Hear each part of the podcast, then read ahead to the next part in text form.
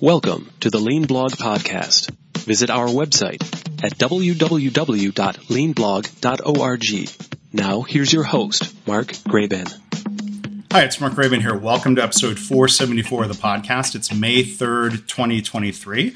Our guest today is Norbert Majerus. We're going to learn more about him in a minute. We're going to be talking about lean and innovation. So to learn more about Norbert, his books and more, look for links in the show notes, or you can go to leanblog.org slash 474. Hi, everybody. Welcome back to Lean Blog Interviews. Our guest today is Norbert Majerus. Uh, he has his own consulting firm now, but he previously worked 40 years for Goodyear. He joined the company in 1978 in his home country of Luxembourg. He moved to Akron, Ohio in 1983 and worked with Goodyear Innovation Centers in both countries, retiring in 2018. His first book was released in 2016. It's titled Lean Driven Innovation Powering Product Development at the Goodyear Tire and Rubber Company. It was a recipient of the Shingo Publication Award. And his latest book, I'll hold it up here for those who are watching, is Winning Innovation how innovation excellence propels an industry icon towards sustained prosperity. So, congratulations on um, the Shingo recognition, and congratulations Thank on Thank the you. second book. How are you, Norbert? Norbert? Oh, pretty good, pretty good. And uh, thanks for uh, inviting me uh, to share my ideas here on your podcast. I Yeah. appreciate that. yeah, thank you for being here. There's a lot to explore uh, about innovation and lean and, and, and talking about the two books. But, you know, first off, Norbert, as we would like to do here, you know, everyone's got a unique story of how they were first introduced to lean this or Toyota that. So what, you know, what would you say is your origin story related to all of this? Well, uh, I um, uh, at uh, uh, I am a uh, Six Sigma Master Black Belt, and I have to say that uh, I really enjoyed um, Six Sigma work. It's very scientific, and uh, and we got a lot out of it. If you do it right, you can really uh, you get a lot out of it. And um, I really enjoyed it. It, um, uh, it you can dig into deep problems and hide behind your computer. You don't have to uh, worry about people too much. And I really enjoyed that. And then um, we got a new uh, vice president, and um, and he said, "Yeah, I like what you do with Lean." He said, "But uh, I or with with Six Sigma," I said. But um, I, I want to really uh, push lean harder for product development and see. Uh, and I said, no, no way. I said that uh, I'm happy I'm doing. No way. And uh, but he didn't give up, and I'm glad he didn't. And uh, so he kept asking me a few more times. And then I was at the point I knew if I say no this time, he would not ask me again. And that's when I said yes. But there was one thing that I learned here. Uh, he really was committed to it. He wouldn't have asked me three times. And uh, if he hadn't been extremely serious supporting uh, Lean in the Innovation Center. And as I said, it was, for me, it was a risk. Uh, It was something new uh, that um, uh, there, there- not a lot of people have been successful with it. Uh, but I'm really glad I did because um, it worked really, really well. And uh, and uh, why not? I mean, uh, it, and we didn't have to invent anything new, by the way. It the same lean that uh, thinking, same lean principles, same lean uh, people management that you would use in other areas. They work fine for us. So. Yeah. Was was that vice president new to Goodyear? Did they come in as an outsider? Do you know? Uh, no, no, he actually uh, came. Uh, he actually came from Luxembourg too, uh, so we could speak our native language. Uh, his name is Jean Claude Keen. I quote him a lot in, in my book, and uh, he had been in Latin America, actually in Peru, and um, he learned lean there, and uh, especially uh, in a simulation. And that uh, he's a good thinker. And he said, well, when he came in back to product development, why would this not work in the innovation center? And uh, I, uh, I really, um, uh, I'm glad he did have that uh, that, that thought because it, it it does work really really well. So why why do do you remember why you said no at first, or why you were hesitant? I mean, was it a matter uh, yeah. of well, Six Sigma worked well enough for you, or uh, what, what what were you thinking then? Well, uh, I'm an engineer, okay, and uh, I um, uh, maybe I went into engineering because I didn't like to work with people. At hmm. least that did cross my mind, and I was happy if people left me alone with my computer and. Um, uh, the uh, so the I, I worked uh, some really nice projects with Six Sigma and uh, really successful uh, for uh, on, on, a global basis for the company. And um, why why stop a good thing? That that was my first one. Number two, the company had tried lean a few times in manufacturing, and it was not successful at all. So I'm thinking by myself, man, that has such a negative uh, uh, now uh, connotation now that uh, the experience isn't good. So why would I uh, leave something that is a lot of fun to do something that mm-hmm. it may not even work? Yeah. So those the, that that was my main thinking. Yeah, well, I mean that makes sense. I mean, even if we think of you know good lean problem solving models. If lean was being presented as a solution it's fair to ask well what's what's the problem? What problem are we trying to solve? It sounds like you thought things were going well right? Yeah. Yeah. Now um were you applying and i really i mean i did some green belt training. I'm not a six sigma uh, trained person. We don't talk about that a lot here but it gives us an opportunity um, you know, for me to ask, were you using quote unquote design for Six Sigma in that product development context? Yeah, it, we were. Uh, that was one of my projects. Yes, and it was about um, uh, in um, uh, like. Uh, well, I don't want to uh, bore people with with too many details here, but it it was about. Um, performance of tires uh, all over the United States um, in cold areas and in, in uh, very hot states uh, and so on that was leading to a design uh, for Six Sigma. But another very successful project was um, uh, JD Power. A lot of people are familiar with JD Power, and uh, JD Power did a tire survey every year, and uh, Goodyear was always coming in last in that survey. And uh, even though we had um, uh, at that time the major market share, and there were questions asked, and the uh, uh, our president at that time, Bob Keegan, uh, met David Power in, in Detroit, and it was like, well, uh, why is Goodyear never winning it? And uh, Bob Keegan says, well, I mean, that's not a good survey. Our, my people tell me that uh, that it's not a very scientific survey and so on. And then Bob Keegan, and then David Power says, well, that's what all the losers are saying. and of course, that yeah. I had support. And uh, JD Power actually gave me um, uh, many years worth of data. So I had a very big database and I could do real statistics with it. That uh, uh, uh, like I had enough data to come to to real conclusions. And um, then I went back to JD Power and I showed them and I showed them some of the weaknesses and some of the good things.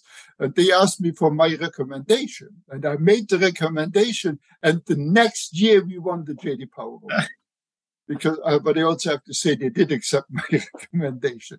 Uh, Ah, uh, Six Sigma can really work for you if you understand it and do it right. So, so am I hearing you right that it was really a change to the JD Power methodology as opposed to yes. a change in how the tires were designed and manufactured? yeah, well, uh, of course, it was more a change okay. to their methodology because uh, if we really we did redesign the tires, okay, so don't get me wrong, but that would be uh, four or five years until they appear in the in the survey.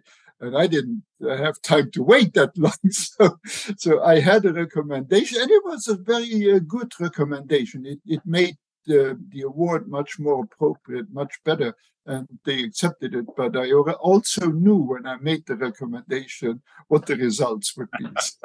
oh, sure. Hey, yeah, I mean that's real science applied to um, uh, to what. Uh, mm-hmm uh, what what they pay me to do at work. So. Sure, sure. Now, um, you mentioned earlier this idea of um, Six Sigma was effective if you do it right. We could say the same thing about lean. I'm curious. I mean, you might not have been in the middle of this, but did you hear explanations for why, when you say Goodyear had tried lean in manufacturing, it yeah. didn't work well? Do you know, was it a matter of not doing it right, not trying long enough? What What did you hear? That's mean, a very clear answer. Um, I didn't uh, understand it when I went uh, to that plant the first time, but Goodyear had a plant they hired the best that they could get to uh, the, with their knowledge about about lean. Uh, the the process they implemented was absolutely awesome. I, I I looked at it. I said, "Man, this is fantastic," but it didn't work. And you know why it didn't work? They did not engage the people. I didn't know it at that time. It was just like, "Hey, do this, do this, do this, and do that." And it was, there was a little bit of teaching, but it was just enough teaching that the people understood what they were supposed to do. But it was not uh, uh, that that was it. And uh, there was one person who didn't even speak uh, English very well. I needed a translator to um, uh, obviously came from Japan, had learned lean from the absolute best. And I, as I said, absolutely amazing what they knew, what they did. But later I understood it didn't work because they didn't engage the people. They should have taught the people in the plant, work with the people in the plant, uh, get them, uh, let them deploy it and let them run it and so on and coach them along. Uh, that was the, the piece that was missing. And then I went back to other areas where it was also tried and didn't work so well, and exactly the same thing. Yeah. It was uh, kind of, hey, do this rather than uh, how can we help you uh, be successful with this? Yeah. Yeah. I mean, you know, you, you mentioned earlier things including lean as a way to manage that this is consistent whether it's healthcare even or, or different types of environments but you know I, I have seen and been around quote unquote lean initiatives where it was basically some expert telling people how to rearrange all the equipment there we go. that's saying, exactly that's lean but that, that that was you know what they did was probably correct but insufficient like you said if the people didn't understand if they barely understood why things were being arranged. And rearranging equipment doesn't mean you're managing any differently. Well, it did work uh, for a while, really well. And it, it, it worked as long as they were there managing it. But eventually it got over their head. There were four people, it got over their head.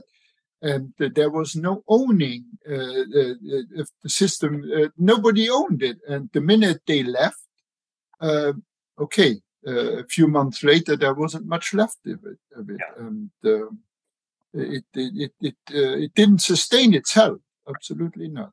Yeah. Yeah, I mean, if you'll uh, indulge me, a quick General Motors story from 1995. You know, I came into a plant where somebody had designed, you had copied a design for a quote unquote lean department. We are making um, cutting metal for engine blocks, and it was designed with the idea of, um, okay, well, it's going to flow uptime is going to be high. We're not going to buffer everywhere, meaning pull parts off, pull inventory right. off. It wasn't designed for that. But then before long, the people trying to run that new design, they had their old habits of saying anytime a machine was down, we are going to pull parts off and have piles of inventory everywhere. And they weren't doing the things, they weren't doing the preventive maintenance that would have kept oh, the machines running. And to me, that was a very clear lesson in a mismatch between yeah. how an area is designed to be quote unquote lean. But if you're not going to run it that way, it could be even worse. It could perform worse than it was back, uh, you know, previous generation. Yeah, the other uh, thing, by the way, that uh, brings up another thought uh, that was a big piece of it too.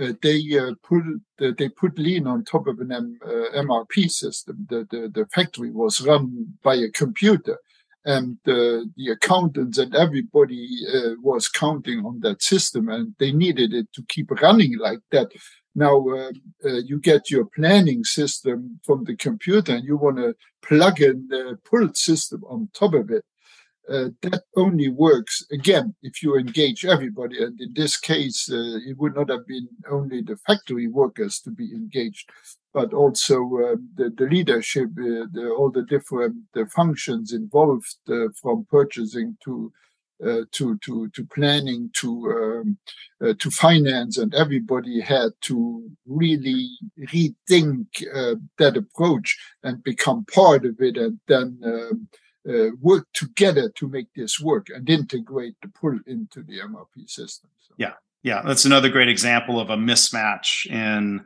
you know sort of adopting one practice being out of sync with other ways. Now, you know, when you talk about the first attempts with lean at Goodyear and not engaging people. Like this seems clearly before the time when Billy Taylor was rising through the ranks because lean it sounds like goodyear because of billy and others eventually figured it out and billy i know is huge on engaging people did you ever did you meet him and work with billy oh yeah i well um, billy um, Yes, we, we did. We spent about uh, five years at least at Goodyear working together. Where uh, Billy, uh, it didn't uh, happen overnight either. Uh, so, uh, but I have to give Billy great credit when he got the Shingo Award at Lawton. everybody in action asked, what is this? And they didn't even know what it was. And uh, and uh, he had gotten the, the, the, the, Shingo Award there. I mean, that was, and then Billy, you have to understand, he, he had to run uh, many plants. But the plant that I'm talking about was one of Billy's plants, but not when this all, uh, the, the initiative uh, was deployed there. Uh, he, in her, he, he was put in charge of that plant later. Okay. So it didn't um, happen on his shift. yeah. Yeah. Um, so Norbert, I was looking, you know, at your bio and and and beyond being born and raised in Luxembourg, um, it says in your bio that you were raised on a farm. And the reason I bring this up um, is, you know, Toyota is always said to be, you know, a fairly rural company, but they were farmers or coming, you know, from farming community. Did I, you know, I'm curious from your perspective, growing up on a farm, do you see where some of those mindsets of lean are kind of intuitive to a farmer as opposed to say a hunter? Well, the uh, one thing you learn on a farm, you have virtually no no no resources. Okay, you you still have to make things work, and uh, you become extremely resourceful.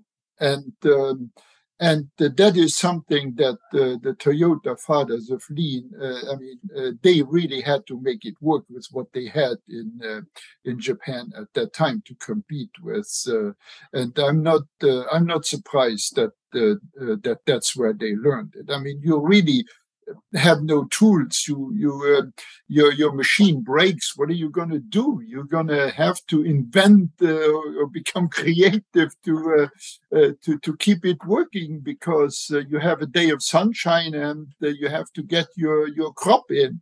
And I think that resourcefulness and relying on the few resources that make the best out of those few resources uh, is something that I'm not surprised that that's how it grew up. Uh, that's how it. Uh, uh that's how they developed that culture. I think, yeah. or that piece of the culture. Yeah, and it sounds like with what you went and studied, and you, you probably didn't have any interest in taking over the farm, did you? No, well, that uh, would have been very difficult because it happened to be a very small farm, and uh, you um, farms of that size have no had no chance at that time uh, to survive in the global environment. I mean, Europe all of a sudden. Uh, you used to sell your goods uh, to the people down the street, but now all of a sudden, with the European Union, now you compete with the the farmers in France that have that are hundred times bigger than uh, or the, the northern German farms. So that I mean, there was no uh, that future would have been yeah. very difficult. Okay, okay, you've. um, so I wanted to ask you also, Norbert. You, in, on one level, you talk about how lean is lean, that the principles are the same. Yeah. Coming to your books and using the word innovation, and in, in, in some settings we talk about improvement. Are how how big is the distinction between improvement and innovation? How how do you think of those two words? Well, every uh, most improvement you can say is innovation. You, uh-huh. you can look at it that way. But the the, the stretch uh, that comes in with innovation, if it becomes disruptive, and if it becomes disruptive, uh, lean and disruptive uh, don't always uh, go together so well. But uh, the principles, you can apply the same lean thinking even to disruptive innovation. It's just uh, if you understand the principles, you know uh, uh you know how it works. Uh, I was at a plant last year um, uh, for the AME award, and I was amazed how innovative they were. I was amazed how innovative the people were on the assembly line. with, with the, the way they solved their problems there they did not uh, uh, uh, have a marketing strategy to, to implement a new product. I mean, that's done in the office, but the, the, their thinking was uh, way out of the box um, and uh, uh, very creative. And they were also empowered to do those changes. And that's something that I give the company a lot of credit for because a lot of companies, they say, well, you can change as long as you don't do anything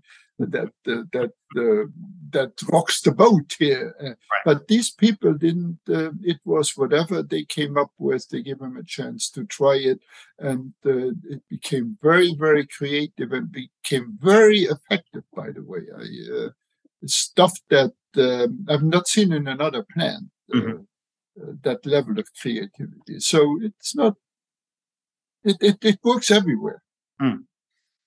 So I mean, I'm, I'm, when you use the word creativity, it makes me think of um, Norman Bodek, who passed away a couple of yeah. years ago. This podcast was his idea back in the day. He was oh, okay. he was very creative, and you know he emphasized, as you were talking about Norbert, how how everybody has creativity. Um, people in the factory floor, people in offices, people in the executive suites. We all have the ability to be creative, but a lot of companies stifle that creativity. Yes, absolutely, and absolutely. Then and then they wonder why aren't people being creative? Absolutely. Uh, and by uh, the way, uh, I'm sorry. No, go ahead. Go ahead. Yeah, uh, Norm Bodek was that was one of the first books that I've ever read about lean, and it really inspired me. By the way, now let me give you an, uh, share another experience with you. I uh, I came to to Akron and. Um, I had um, done some creative work with uh, with airplane tires. Okay, uh, probably the last place where you where you should take a risk. And um, I I find myself in a meeting where the director I didn't even know I ended up in the meeting and but the, the, the, meeting only had one purpose. The, the, director wanted to make it very clear that um, uh, that uh, stuff like that will not be done on his shift, and uh, and I got that message very, very clearly, and so did everybody else in the uh, in the uh, who was in the meeting. Uh, got the message, and the people talked to each other, and everybody that was very clear. Hey.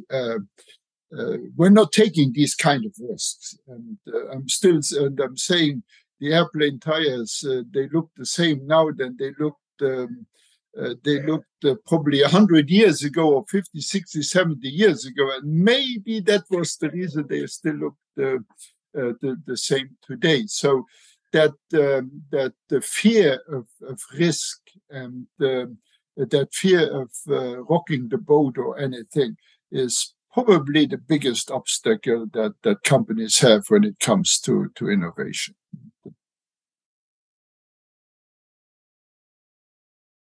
Yeah. So, you know, it's funny. It's interesting, Norbert. You talk about this phrase disruptive innovation. We think of Clayton Christensen and the academics and the tech companies that are all like excited about disruptive innovation. But if you are the disrupted, now this this be, it becomes um, scary or or threatening. Did and and so that innovator's dilemma is Christian. Oh yeah, um, interesting. Clayton Christensen called it. I mean, were, were you able to find ways within Goodyear, or are you helping organizations now find ways to to, to get past that trap? That oh, yeah. oh yes. Oh yes. In fact, um, uh, the uh, right now uh, the Tesla Toyota story, where uh, Toyota is criticized for not being far enough along on electric vehicles, and uh, I even understand they really they did a reorganization, and uh, and I also heard that uh, some uh, Tesla advisors uh, are now working for Toyota, and and that's good a good a good thing to do a lot of people say, hey, uh, maybe Toyota isn't what we all thought Toyota is. And uh, I disagree with that because what happened to Toyota, to Toyota is exactly what Christensen wrote in his book about uh, the innovator's dilemma. The companies who are the best at doing what they are doing are the least likely to lead the disruptive innovation because uh, Toyota has their process every so many years, they launch a perfect product Tesla wasn't able to do that.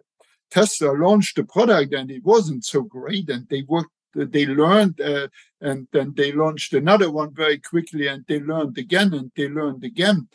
And but it is this process that we are talking about here. This uh, uh some people call it agile or whatever. Is quick um, experiments uh, to to learn because innovation is about learning uh, the, the first uh, part of it. And uh, those quick learning cycles is actually um, Eric Ries wrote about that in his book uh, Lean Startups, and that is a totally new aspect. the, the lean startup, the, um, uh, the the agile, and all these tools developed by the computer industry they did find its place uh, into most companies now, and those are wonderful tools to overcome this. Uh, uh, this uh, what you call it this uh, to to manage this risk that a lot of these bigger companies uh, see. the other problem, of course, and Christensen says that very clearly, um, it's very difficult to do it as a big company. And a lot of big companies, what they try to do, they buy a, a, smaller company to make them successful in a smaller market, or they spin off a company. Uh, Johnson Johnson has done that uh, very well. Uh, that there are ways to do it, uh, and for me, it all comes back to the culture. Uh, it obviously wasn't in the Toyota culture that piece but I believe that it can be in most people's culture. Companies can learn that. I worked for one that knew how to do it.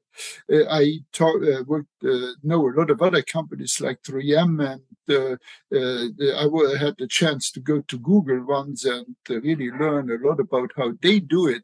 Company, this can be done, and I'm sure Toyota is on the way to learn it and uh, it, it, it, certainly can be done. There's enough research, uh, uh, only talking about Christensen alone, there's a lot of research there that shows companies and teaches them how to do it. So I'm encouraging everybody to uh, to to to um, uh, not only go for a lean culture, but for go for uh, what I call a lean culture of innovation. You can combine those two. Right. They are not. Um, uh, the one does not do any harm to the other. You can really run those in, in perfect synergy. Yeah. So, I mean, you know, thinking of Toyota again, I mean, you know, arguably Toyota did very innovative things with the Prius and hybrid technologies. Oh, They can innovate.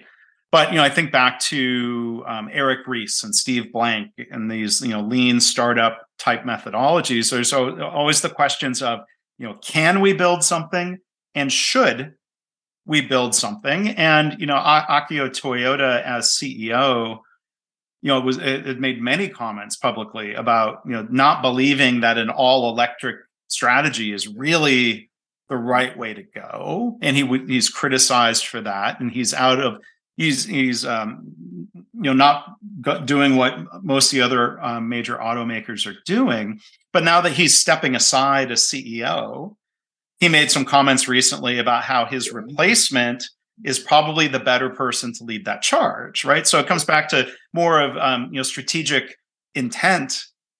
Where where are you directing the innovation? What does that seem fair to say? Yeah, that is correct. But uh, the innovation, you don't direct the innovation; the market directs the innovation.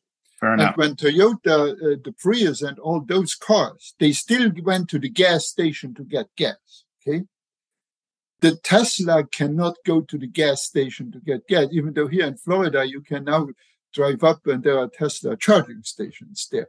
But uh, that is the big difference. The other thing that um, uh, that plays here is what's called the, the chasm in the innovation.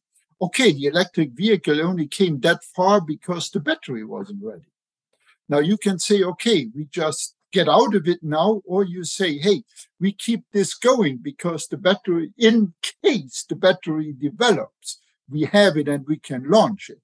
And uh, that was a big kicker. And I think that was an, uh, maybe you, you call it luck. Maybe it's intuition. Maybe it's foresight. That is something that good innovator says. And obviously, um, uh, Elon Musk had that foresight uh, to, uh, and the battery came to his aid. And, and so uh, a big piece of it, it, it, again, it comes back to understanding innovation, all what is to it, including yeah. um, uh, in this case uh, that it took a break waiting for the uh, for the battery to come yeah. along. Well, and and that seems to be part of the challenge with um, innovation and the innovator's dilemma that the technology at first doesn't seem good enough to replace the old. I mean, General Motors was the first the EV1, you know, in yep. the 90s, the first electric yes. vehicle on the market. If I remember right, it only had a range of something like 50 miles. It certainly wasn't 300 miles plus. And it had Tesla. Goodyear tires. okay. Good. And um, Kodak was an early developer, if not the first developer of digital cameras. And I'll tell you, when I, I, did an internship at Kodak in 1998, the digital cameras were either extremely expensive for professionals, like $15,000, or they were toys that were really terrible. Like they, they really, the, the, the consumer digital cameras were very low resolution.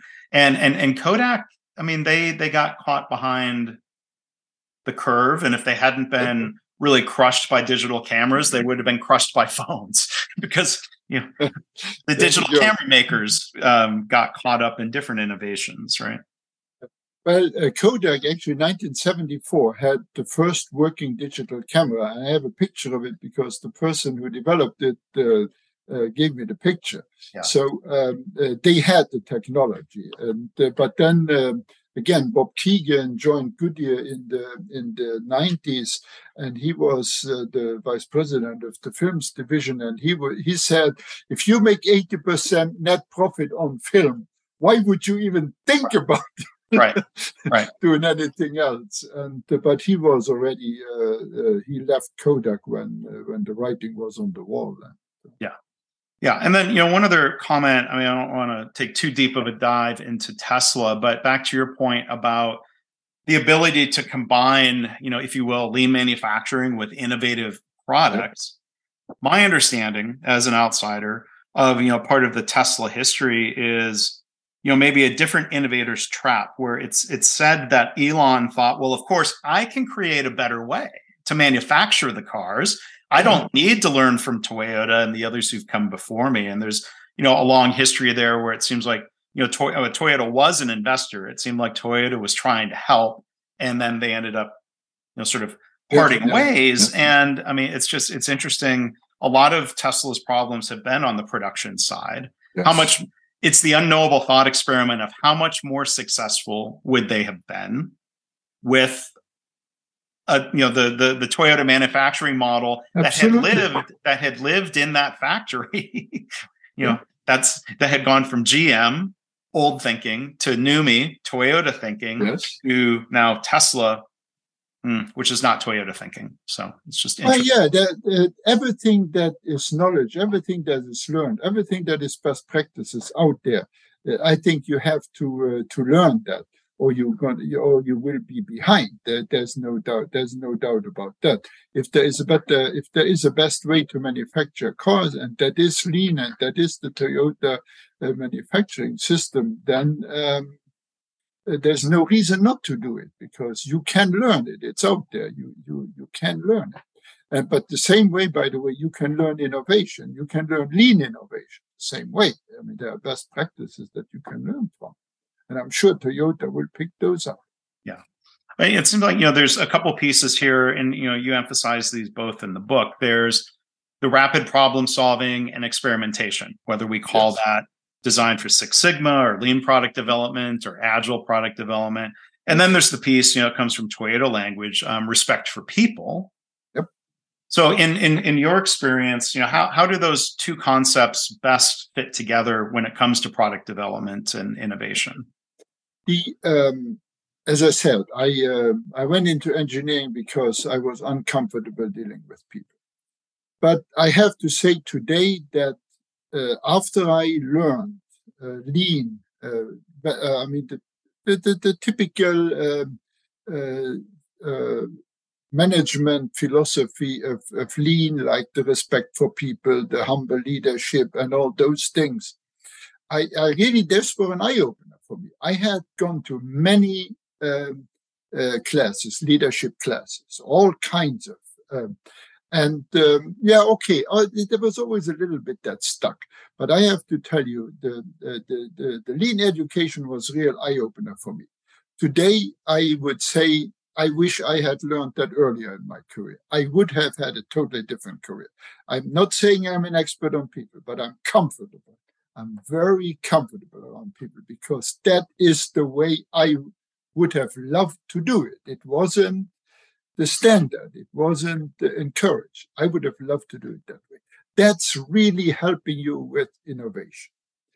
And I, uh, I tell you, uh, the um, it, it engaging the people is is the best thing you can do to make them creative, to make them innovative, to to to to encourage them to to think out of the box.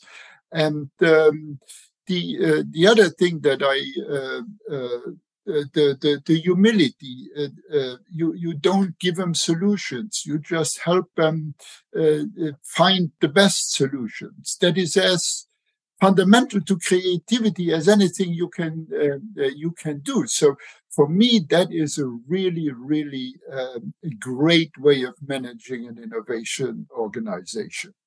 And also, for example, I went through several of those innovation uh, organizations where you are separate. I that was my first experience, the skunk works approach. That was my first experience. And a lot of companies have an innovation office. They have an, that's not the way to do it. People, have, it, it doesn't work that way. It only works when people work together, when they collaborate uh, from the first uh, t- uh, minute of the idea. They, uh, they, uh, uh, you get input from everybody, and you build this thing together. It, everything else takes too long. nothing else. You that again. I learned that in Lean and it works fabulous uh, when you apply it to, to innovation, whether you develop a new process or a new uh, service or a new product, whatever. Mm-hmm. Uh, so for me, the, the basic people management of, of lean does wonderful things for innovation. Yeah. You're, you're making me think of what you described earlier, where, you know, kind of forcing people to do certain lean things that might be successful for a while and but it doesn't it doesn't last it doesn't sustain. I mean it seems like there there are companies we could point to where without that it, that that respect for people without humility without that level of engagement they could be innovative for a while but does that does that catch up to them eventually? If you think of companies where let's say you know pe- people um, word gets around quickly that if you disagree with the, the CEO, you get fired.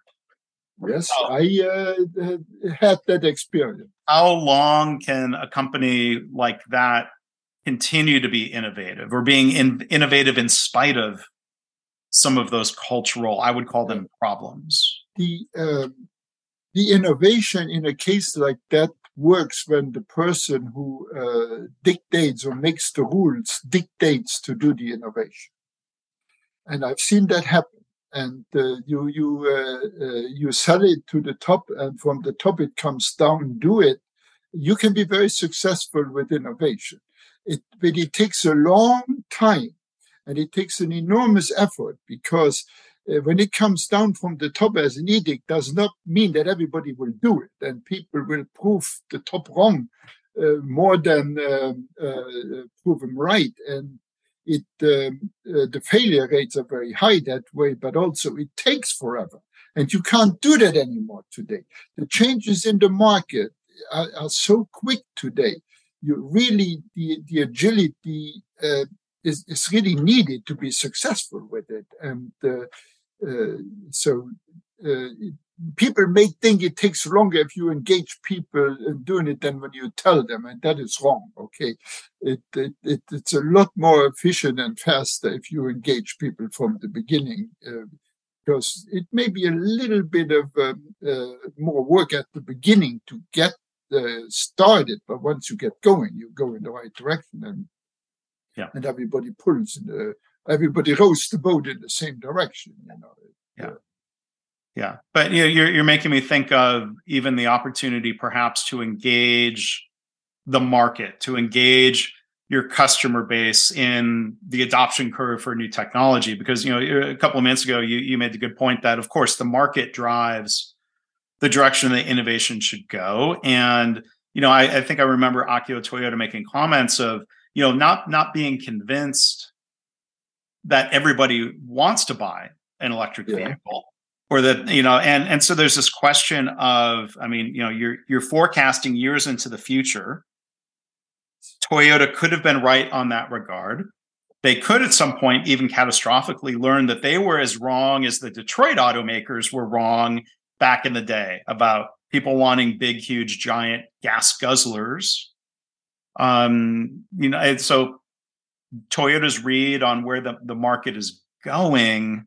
I mean, that that's that's a difficult strategic decision. Oh, then it comes back to the question. Let me turn it back to you of how how how agile can they be if they're going to change direction and say, you know what, we do need to be all in on a electric only strategy. How fast can they move? The uh, I have to go back to Christensen again here uh, on the the Toyota's customers probably told them very clearly what they want. They want uh, a car that uh, gets better gas mileage, the more comfort, and so on and so on and so on. Nobody told them I want an electric vehicle because people are smarter than that. They know they can't charge that uh, that that vehicle and and so on. And uh, and Henry Ford already said uh, if I had asked the, the the customers, they would have said we want faster horses. So it goes back that far. Oh, and here we go now to the uh, to the Apple um, uh, philosophy. Um, the, uh, Stephen Jobs said every time somebody came with a new idea, he said, "Show it to me." And somebody showed it to him and he said, How does this demo? How can we use this to convince the customer that this is better? And um, in order to do that, you just build a rough prototype of something, and people say, "Oh, we didn't know this." You, uh, and now you are talking. Now you have something that you can move, and you can move very fast. And that is again uh, comes in the lean startup and has been very popular. I used it a lot, and it. Uh, it uh, and um, uh, talking back with my uh, colleagues at Goodyear, uh, that what it always came down to. It was so simple, and you show it to somebody, and they said, "Oh, that is a great idea," and, and uh, that is the piece that uh, that was brought along with all these entrepreneurs, uh, these lean startup uh, that were successful with these lean startups. They didn't have money. They right. couldn't do research. The only thing they had is trial and error. Mm-hmm. And then they made that process very, very efficient. Yeah. And I think that's the, the, where a lot of successful innovation is done that way uh, nowadays. Yeah, you know, and I, and I think just maybe one other brief exploration of the EV adoption challenge. So, I mean, there's maybe this question of convincing, showing customers where they, they should want to be going. But then, you know, there, you know, there, there's that whole question of charging and range, and that that might be harder to that's harder to demo. You can sort of yes. try to explain, and Tesla, um, you know, innovated with their supercharger network um, to help address that. But um, yeah, that that that consumer behavior, that consumer habit, is um, can can be difficult to steer in in in that direction. Some are uniquely charismatic and convincing, like yeah. Steve Jobs. yeah, yeah, yeah. Uh, well, uh, let's uh, uh, uh, be clear about that. Tesla did not go to the mass market right away. Tesla went to some niches, and one niche was uh, enthusiasts, people who loved electric vehicles. And uh, they used uh, that market to develop the technology, to develop uh, uh, everything else. And yes, the batteries helped them. if not, they would have had to take a break uh, again until um, uh, until the, the, the, batteries are at the level. But then um, what I see right now is how aggressively they develop the charging capacity, because that's what you need to go to the masses now, and that will happen. And uh, I think they are very good at that. And uh, that is also something uh, that prioritization of the most critical thing at the at the right time that a lot of companies don't know. And I could tell you dozens of stories from Goodyear about that. That uh, hey, um, this will only work if, and I it's very clear Tesla will go to the mass market if the critical mass of charging uh, stations is available, and they know that. That's what they push right now and that's the entry into the into the uh, into the mass market. And then, of course, if the if the stations out there, they share them, and Tesla's very good at that sharing. They may share them with Toyota vehicles or other vehicles, which then, uh, of course, helps them. Yeah. And I'm, i know that you know between the two books, um, a lot of stories either directly about Goodyear or maybe inspired by Goodyear and and other companies. So again, the most recent book, Winning Innovation, it's uh, it's available now. Um, Norbert who's been joining us here today. So this this book is uh, a, a, business novel format.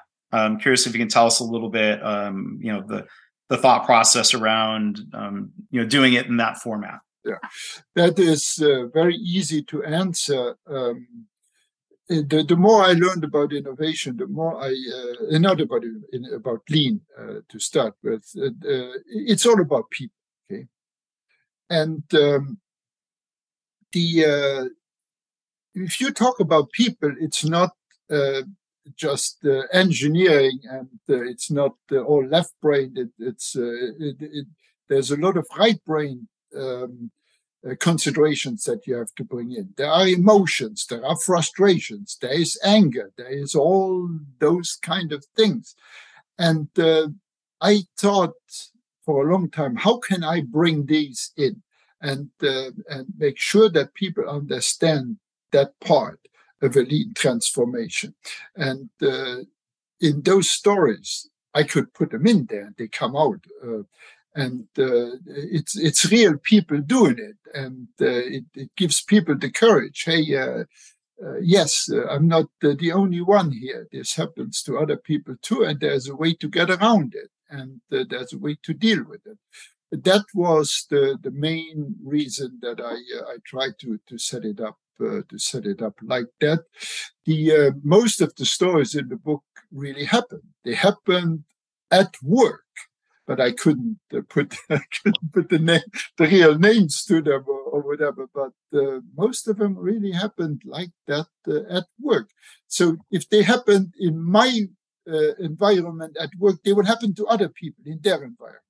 And it's that idea that I wanted to to communicate. I know it's a stretch, um, and I uh, purposely did not at the end say, okay, uh, now you heard the stories, and here are now the principles. I thought that was disrespectful to people.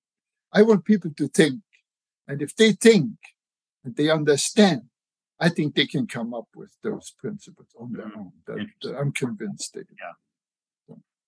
Have you? I mean, I mean, the book's been out long enough. You're, um, you're getting feedback from early readers that they are taking away the principles oh. that you expected them to, or sometimes maybe they come up with an insight that's even that's different uh, some people the most uh, important comment is i just read the book to the end i wanted to know how the love story ends okay good if that makes you read it to the end we got uh, we got what we wanted. It um, uh, I got uh, last week. There, there's actually this is about a small company, the owner of the company, and I actually got a call from a gentleman. he owns his own company. He said, "Man, this is a great book." He said, "I see myself through this whole thing." and I see how I can do things differently. Yeah, of course. That, uh, but um, many people should see uh, themselves in it. I'm actually in the book three times. Um, I'm in there as a young engineer who cannot sell his ideas. I'm in there as a uh, as a um, leading a major transformation, and uh, I'm in there as uh, how I wish I would have been able to run an organization. So. Mm-hmm. Well, Norbert, thank you for for sharing uh, your your experiences and your insights in the books. Thank you for I, you know um, doing the same thing today. I feel like we're just scratching the surface of all the things that we could discuss and all the things that you could um, share with us. So I will put in the show notes, of course, links to Norbert's website, the book, uh, the new book, Winning Innovation how innovation excellence propels an industry icon towards sustained prosperity. There will be links um, also in the show notes to some other um, articles that that Norbert has written for the Lean Enterprise Institute and, and others. So you can um, keep learning from Norbert. But thank you to the listeners for joining us for this hour. And you know, Norbert, thank you for being here with us today. Thanks for giving me the opportunity. Well, thanks again to Norbert for being a great guest today and for the conversation. To learn more about him, his books, his website, and more, look for links in the show notes or go to leanblog.org slash 474. Thanks for listening. This has been the Lean Blog Podcast. For lean news and commentary updated daily, visit www.leanblog.org. If you have any questions or comments about this podcast, email mark at leanpodcast at gmail.com.